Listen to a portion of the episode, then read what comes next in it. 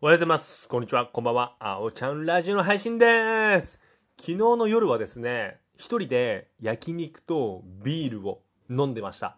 これがね、これが最高だね。本当にね、焼肉とビールのこの組み合わせ。もう至福の時って思いながらね。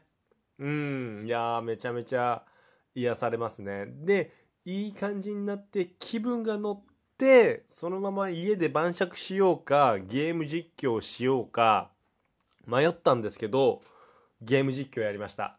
そのままね、一人でさらに晩酌でもっと飲むっていうパターンもあったんですけど、ちょっとねやめましたね。ゲーム実況ちゃんとやりました。まあ エフエフ 楽しいのでね、それはそれで良かったかなって思ってます。でさ、僕思ったんですけど、お酒を飲むペースっていうかスピードが速いんですよね。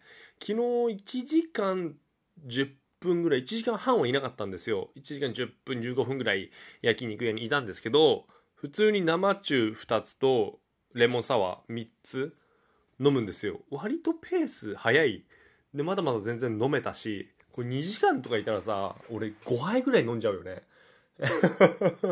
ちょっとね、飲むスピード、ペースかペースはね、よく考えないとダメだなとは思いましたね。はい。でこのラジオでも先々月お話しした足底筋膜炎、足の裏が痛い痛いって言ってたんですけど、今もねたまに痛むんですよ。でこれがね、もう安静にしてるしかないということで、あとストレッチか、まあ、ストレッチは毎日やってるので大丈夫なんですけど、これがね長い戦いだなーって思いまして、いやー早くちょっとさ、もう走ったりジャンプしたりしたいんだけどって思って、うん、まだまだ戦いが長いなーって感じてます。はい。それでは皆さん、今日も僕のラジオ聞いてくれてどうもありがとう。それではまた明日、バイバーイ。